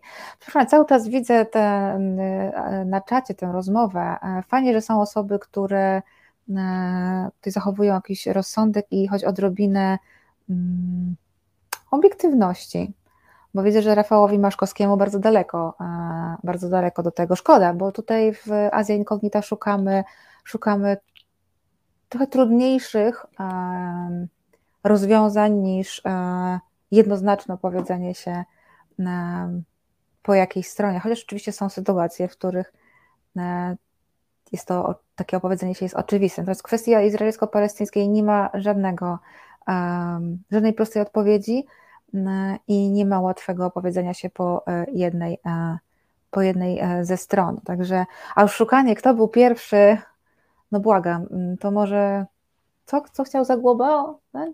Inflanty, tak? Mm. No i ja myślę, że um, ta książka jest um, bardzo ważna dla każdego, kto jest zainteresowany Gdybyśmy wszyscy myśleli tak samo, RO, y, Reset Obywatelski nie działałoby. Tak, oczywiście, że tak. Ja, ja bardzo chcę, żebyśmy wszyscy się różnili, żebyśmy myśleli, ale błagam, wyjdźmy spoza y, myślenia schematycznego, a nie tak jak przedstawia to właśnie e, pan Rafał. Jeden klapki na oczach, mm, jeden tylko y, punkt widzenia i żeby cokolwiek do niego powiedzieć, to i tak i tak on będzie powiedział swoje. Um, ale Noe pojawi się, proszę. Dziękuję Pani Blance za moje odkrycie roku za Miłosza Szymańskiego. A proszę, a proszę bardzo. Um, absolutnie Miłosz, y, tak, jest, jest rewelacyjny. Pod, jego podcast to oczywiście bardzo polecam. Przepraszam, strzelam sobie w stopę, no ale, um, no ale dobrych e, fachowców warto, e, warto e, polecać. I tak samo polecam właśnie tę książkę. To nie wszystko jest super, niektóre wątki są poprowadzone tak trochę mm, słabo. Ten wątek zaginionej Brytanicy można było rozwiązać troszeczkę lepiej. Niemniej książka warta przeczytania dla miłośników fantastyki trochę bardziej naukowej. I E, i zainteresowany kwestią palestyńską, która tutaj nie wprost, ale jest e, poruszona. E, także zapraszam do, do, czytania. To jest moja dzisiejsza polecajka, książka trudna, ale myślę, że ważna i, no i ciekawa, po prostu to jest bardzo dobra lektura. No i teraz tyle w kąciku kulturalnym, robimy króciutką przerwę na muzykę, wracam i zajrzymy do pogrążonej w żałobie i w szoku Japonii. Jeśli do haseł o prawach kobiet jednym tchem dołączamy prawa człowieka, to dlaczego na świecie za uniwersalne uznaje się to, co męskie? Przyglądamy się nie tylko feminizmowi i patriarchatowi, ale przede wszystkim rzucamy rękawice niesprawiedliwościom społecznym i opresyjnej kulturze, które dotyczą nas wszystkich. To jest wojna. Z Dominiką Kasprowicz. Każdy czwartek od 21 w resecie obywatelskim. Rafał pyta, z czym się nie zgadza redaktorka? Ja już powiedziałam i serio, aż mi głupio, żeby to muszę powtarzać, ale powiem jeszcze raz. Redaktorka nie zgadza się z jednostronnym patrzeniem e, na, e, na rzeczywistość i na świat i totalnym zamknięciem na jakiekolwiek argumenty. Oczywiście może zostać przy swoim zdaniu, ale na litość wszystkich bogów, jest ich całkiem sporo, troszeczkę otwartości, bo w resecie obywatelskim mamy otwarte mózgi i nie patrzymy z klapkami e, na oczy. Dobra, i kończę ten temat, e, bo chciałabym e, przejść do drugiego i nie wdawać się w jakieś głupie dyskusje. Zostało mi 19 minut. Jak zapewne wszyscy tutaj wiedzą, Japonia jest pogrążona w żałobie. Angela zaraz pokaże Państwu Dlaczego? E, oczywiście chodzi o śmierć Abe Shinzo, e, byłego e, premiera Japonii. Bardzo poproszę właśnie Angela o pokazanie jego zdjęcia, żebyśmy wiedzieli o kim mowa. To jest właśnie, to był Abe Shinzo, który został no, zamordowany E, w trakcie e, kampanii wyborczej. On sam nie brał e, udziału w kampanii, ale miał kandydata, którego popierał w Japonii. Był, odbyły się wybory do Izby Wyższej Parlamentu i w trakcie mm, przemawiania na wiecu wyborczym został został e, postrzelony. Rafał, e, sorry, ale wiesz co, nie, aż mi, nie chce mi się już na, na serio. E, jak masz jakiś problem, to rozwiąż go gdzie indziej, ale nie rób mi tutaj bardachy na czacie. Ja już powiedziałam, z czym się nie zgadzam, jeśli masz problem z słuchaniem, to nie wiem, może należałoby trochę przemyśleć pewne rzeczy. E, Abe Shinto e, został e, postrzelony w trakcie wiecu wyborczego, natychmiast został przewieziony do szpitala, ale niestety zmarł po krótkim czasie. Oczywiście cały świat składa Japonii kondolencje, co prawda Abe nie był już premierem, bo po jego drugiej kadencji już dwóch premierów było. Kolor żałoby w Japonii podobno jest biały, ramper tak, zgadza się. To jest biały kolor, aczkolwiek nawet nie, nawet nie chrześcijanie, ale czasami zauważyłam też, że e, osoby wyznające e, shintoizm e, pojawiają się na, czasami na pogrzebach ubrane na, na czarno, ale tak kolorem żałoby jest kolor, kolor biały. Swoją drogą dosyć ciekawa jest tak, że nawet shintoiści, wyznawcy shintoizmu, obrządki, wszystkie obrządki związane ze śmiercią E, są to obrządki e, buddyjskie. Nie wiem, przyznam, że czy tak było w przypadku e, Abe Shinzo, tego nie śledziłam, nie, ale tego nie śledziłam, ale zazwyczaj tak właśnie jest, czyli Shinto to są wszystkie te rytuały związane z życiem, buddyzm z, ze śmiercią, no i częściowo życiem pośmiertnym. No i Świat składa kondolencje e, Japonii, mm, bo też e, Abe Shinzo był, e, Shinzo był no, człowiekiem, jednym z najbardziej charyzmatycznych i najbardziej rozpoznawalnych polityków japońskich w współczesnej historii Japonii. Chiny, Chiny także złożyły oficjalnie kondolencje już w dniu śmierci byłego premiera. No, ale się zadziało. E, się zadziało,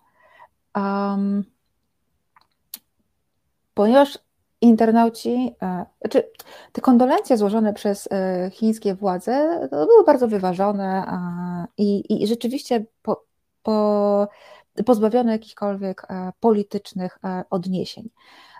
Natomiast w internecie, jak to się mówi, w internetach zawrzało, chińskim internetach zawrzało. I tutaj poprosiłabym, a nie, może najpierw jeszcze powiem tak, przede wszystkim um, internauci zwracali uwagę, że no okej, okay, tak, no kondolencje, no bo jednak śmierć E, polityka, śmierć byłego premiera w takich okolicznościach to już w ogóle e, coś niesamowitego. W Japonii rzeczywiście te e, wiece wyborcze są słabo, słabo zabezpieczone przez policję i to celowo. Japonia uchodzi za bardzo taki no, kraj bardzo bezpieczny, co nie znaczy, że nie dochodziło do zabójstw politycznych, bo dochodziło. Chociaż raczej chyba nie, z, tak jak teraz patrzę, nie z użyciem broni palnej, bo uzyskanie e, pozwolenia na taką broń to w Japonii jest e, nieprawdopodobnie trudne, no ale był przypadkiem, przypadek chyba nożownika, o ile pamiętam, i jeszcze, i jeszcze, chyba nożownic głównie, no ale to jest w tej chwili nieistotne. W każdym razie Chiny złożyły oficjalne kondolencje, wyważone i fajnie. Natomiast e, internet zaczął przypominać, że no tak, tak, kondolencje, to oczywiście e, tak. Ale um, przecież pamiętajmy, kim e, Abe Shinzo był. A był człowiekiem no, niezbyt fajnym.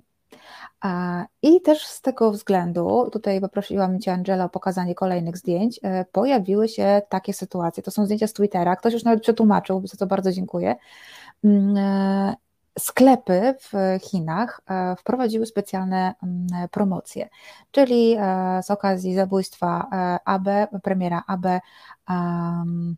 kup jakiekolwiek piwo, dostaniesz drugie gratis. I jeszcze drugi slajd, tam też ktoś bardzo fajnie E, zmontował właśnie tego rodzaju e, promocje, e, czyli mm, można właśnie kupić sobie coś mm, i jakąś promocję taniej, albo właśnie dwa za jedno, za cenę jednego i tak dalej, i tak dalej. Oczywiście są głosy, że dziękuję bardzo Angela za zdjęcia. Oczywiście są głosy E, mówiące o tym, że ja wstydzę się, że jestem e, Chińczykiem, e, ale to zazwyczaj głosy z diaspory. Olga Budniak pisze, miał przez siebie zrobioną broń. No właśnie tak. Być może dlatego, że uzyskanie pozwolenia na broń w Japonii jest naprawdę bardzo trudne. Mm, to nie jest jak w Polsce. No i nikt nie proponuje, zwłaszcza rzecznik praw dziecka czy zastępca, żeby dzieci miały broń. Mm, nie. E, tam był cały arsenał zresztą w jego domu e, i znaleziono tam i sztylety, noże. E, no cóż, ponoć według sprawozdania świadków, zeznań świadków działał z premedytacją, był dobrze przygotowany do tego zabójstwa. E, no ale wracając do kwestii chińskiej, o co chodzi? O co chodzi e, Chinom? Otóż Donald Tusk powiedział, że Abe Shinzo e, był człowiekiem bardzo ciepłym, e, miłym, sympatycznym. No i e, być może był. Ja nie miałam przyjemności poznania byłego premiera Japonii. Był nim dwukrotnie. Raz zrezygnował po kilku miesiącach sprawowania tej funkcji, potem już sprawował ją przez dobrych kilkanaście lat, stając się najdłużej urzędującym premierem w, w Japonii. Rafał Maszkowski, Chińczycy mają rachunki krzywd z Japończykami. No właśnie mają i do, o tym, o tym chcę, chcę powiedzieć. Chodziło między innymi o bardzo mocno nacjonalistyczne poglądy um, Abe Shinzo. On był zwolennikiem bardzo rewizjonistycznej wersji historii Japonii, był skrajnym nacjonalistą, a co więcej, był zwolennikiem bardzo twardej um, polityki wobec uh, najbliższych sąsiadów Japonii, e, czyli Chin, e, Korei Północnej. E, Chińczycy z Japończykami mają swoje zatargi. Chińczycy często są też, tutaj mają rację, chociażby chodzi o masakrę w Nankinie. Natomiast w przypadku właśnie Abe chodziło głównie o jego taką twardą, bardzo twardą rękę, twardą politykę wobec Chin. On z jednej strony chciał poprawić relacje z Pekinem, ale też, ale też jednocześnie właśnie no nie ustępował e, e, ani e, na krok. Co więcej, zachowywał bardzo bliskie relacje ze Stanami Zjednoczonymi, z Waszyngtonem, który, jak wiemy, jest w tej chwili oficjalnym wrogiem Chin, a i wcześniej no, nie był głównym sojusznikiem.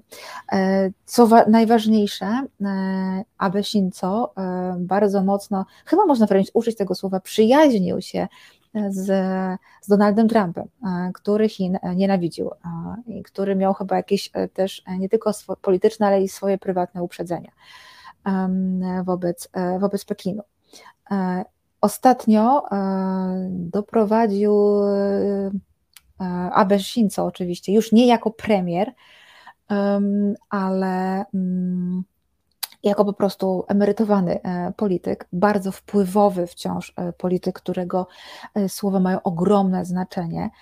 Wystarczy przypomnieć sobie jego stwierdzenie o tym, że Japonia powinna wrócić do kwestii posiadania broni nuklearnej, albo przynajmniej współdzielenia jej na takich zasadach, jak występują wśród państw NATO te słowa, e, one padły w jednej z telewizji, to chyba w programie śniadaniowym, e, tuż po wybuchu wojny w Ukrainie, bodajże w marcu. E, obecnie urzędujący premier Kishida Fumio natychmiast się od nich odciął, powiedział, że absolutnie to jest kretyński pomysł i w ogóle nie jest brany pod uwagę, mimo że Kishida Fumio został premierem jako osoba namaszczona przez Abe Shinzo. Więc to jest dosyć e, istotne. E, Noe, czyli kto sieje wiatr, zbiera burzę. No troszeczkę e, tak. Rafał, miałem na myśli lata 30., ale nie wiem, czy nadal jest traumą w Chinach. Jest, jest. Oni to doskonale pamiętają i to też było, było wypominane. Chińczycy mają bardzo dobrą pamięć, jeśli chodzi o krzywdy, te prawdziwe i te troszkę bardziej urojone e, i mają tą swoją teorię 100 e, lat poniżenia i doskonale wszystko pamiętają. Teraz wychodzą z tych 100 lat narodowego poniżenia i to jest no troszkę takie polskie wstawanie z kolan. To jest, to jest dokładnie to samo. I te kwestie też były, były przez internautów wyciągane. Abe Shinzo zawsze był zwolennikiem i mówił to wprost, zmiany konstytucji Japonii. Chodziło głównie oczywiście o kwestię posiadania e, armii, nie sił samoobrony, jaką e, obecnie ma, co też umówmy się, e, nie świadczy o tym, że Japonia jest bezbronna. Nie, nie, nie, bo E, te siły samoobrony są zaliczane do pięciu e, największych, najsilniejszych e, armii świata, więc też. Ale on chciał zmienić konstytucję, uważał, że to, że, że Japonia nie może oficjalnie posiadać armii, bardzo mocno przeszkadza jej w osiągnięciu pozycji lidera świat w regionie no nie na świecie oczywiście, ale w, w regionie. E, dalej e, on doprowadził zresztą do tego, że e, Japonia może, no właśnie, ich siły samoobrony są niezłe, Ramper, dokładnie, dokładnie to o tym mówię, że to, to nie jest tak, że Japonia jest bezbronna, gdyby ich na przykład, no nie wiem, Chiny czy Korea Północna napadła. Nie. Ale oficjalnie armii nie mogą, po, nie mogą posiadać, mogą natomiast pod wieloma warunkami dzięki Abe Shinzo y, brać udział w, po stronie sojuszników w konfliktach niektórych. niektórych. Y, Piotr Strychalski, podobnie jak Tajwan, mega nowoczesną armię, siły samoobrony mają. Tą tajwańską armią to nie tak nie do końca. Oni teraz bardzo mocno właśnie stwierdzili, że mm, nie jest dobrze e, i bardzo mocno właśnie cisną e, na reformę, reformę armii. E, w tej chwili na pewno nie poradziliby sobie z inwazją chińską na przykład, więc robią reformy, robią teraz bardzo dużo ćwiczeń, chcą dozbrajać armię. No tutaj się bardzo dużo dzieje, ale na pewno no, no nie jest to armia terakotowa co, o czym ja mówiłam? Aha, e, więc to i już ta zmiana e, w kwestii armii japońskiej e, wkurzyła swego czasu Pekin, a niedawno, na tygodniach dosłownie, Pekin dostał furii, bo Abe Shinzo wprost powiedział, że Stany Zjednoczone Ameryki powinny jasno zadeklarować um, swoje poparcie dla e, Tajwanu. E, I wręcz zaapelował do, Biden, do Joe Bidena, e, by wprost powiedział, że Waszyngton udzieli zbrojnego poparcia Tajwanowi w razie chińskiej inwazji. No, Pekin się wściekł. Była awantura dyplomatyczna, no i też stąd, e, stąd cała ta afera e, po, po, po, jego, po jego śmierci w internecie. E, ale nie tylko, bo dzisiaj, dzisiaj Pekin bardzo ostro zareagował na to, że w, na pogrzebie aby Shinzo pojawił się William Lee, czyli wiceprezydent e, Tajwanu. I tak został, i tak został określony przez, przez Japonię i przez prasę japońską. Wiceprezydent Tajwanu William Lai, Boże, nie Lee, e, William Lai. E, już mi się z Johnem Lee z, z, z, pomieszało, bo dzisiaj dużo właśnie mówiłam o Hongkongu i John, Johnie Lee. No i William Lai um, rzeczywiście uczestniczył um, uczestniczył w pogrzebie e, i rzecznik chińskiego MSZ e, w takiej oficjalnej notce stwierdził, że jego obecność w Tokio, w Japonii, to jest część politycznego planu, który się nie powiedzie. Tak dosłownie to zostało określone. No i zaznaczył, że to żaden wiceprezydent, bo Tajwan nie jest samodzielnym państwem, więc nie może mieć wiceprezydenta. Także e, nawet jeśli Chiny dobrze zaczęły, zachowały się rzeczywiście bardzo e, dobrze, przynajmniej oficjalnie. E,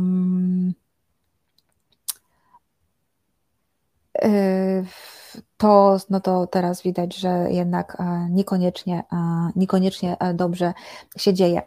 Tomasz Szyndralewicz, świat armacieje gwałtownie zasiedliśmy na beczce prochu. No, siedzimy na beczce prochu.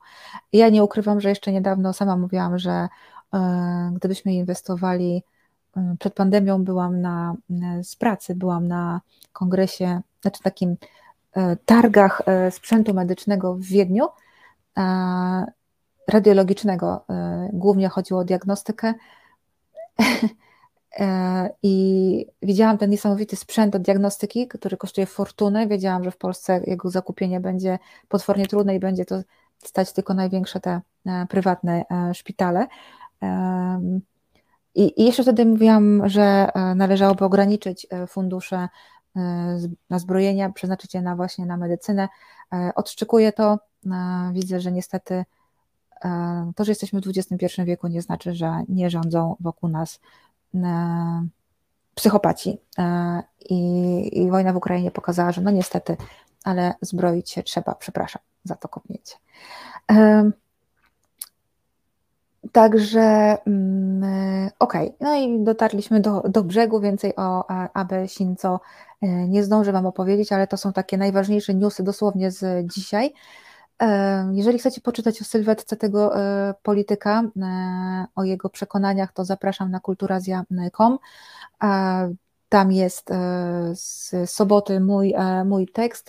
Zapraszam do, do, do poczytania. Mm, no i muszę się już żegnać.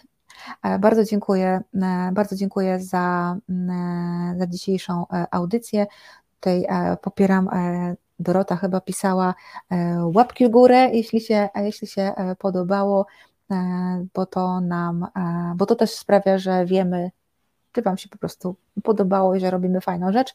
18 tysięcy e, subskrypcji, no też mówi za siebie, e, ale wiecie, czasami warto dopieścić swoją e, redaktorkę. Dobrze, dziękuję Wam bardzo. Zostawiam Was w rękach Karoliny Rogalskiej, a my, mam nadzieję, widzimy się za tydzień. Do zobaczenia.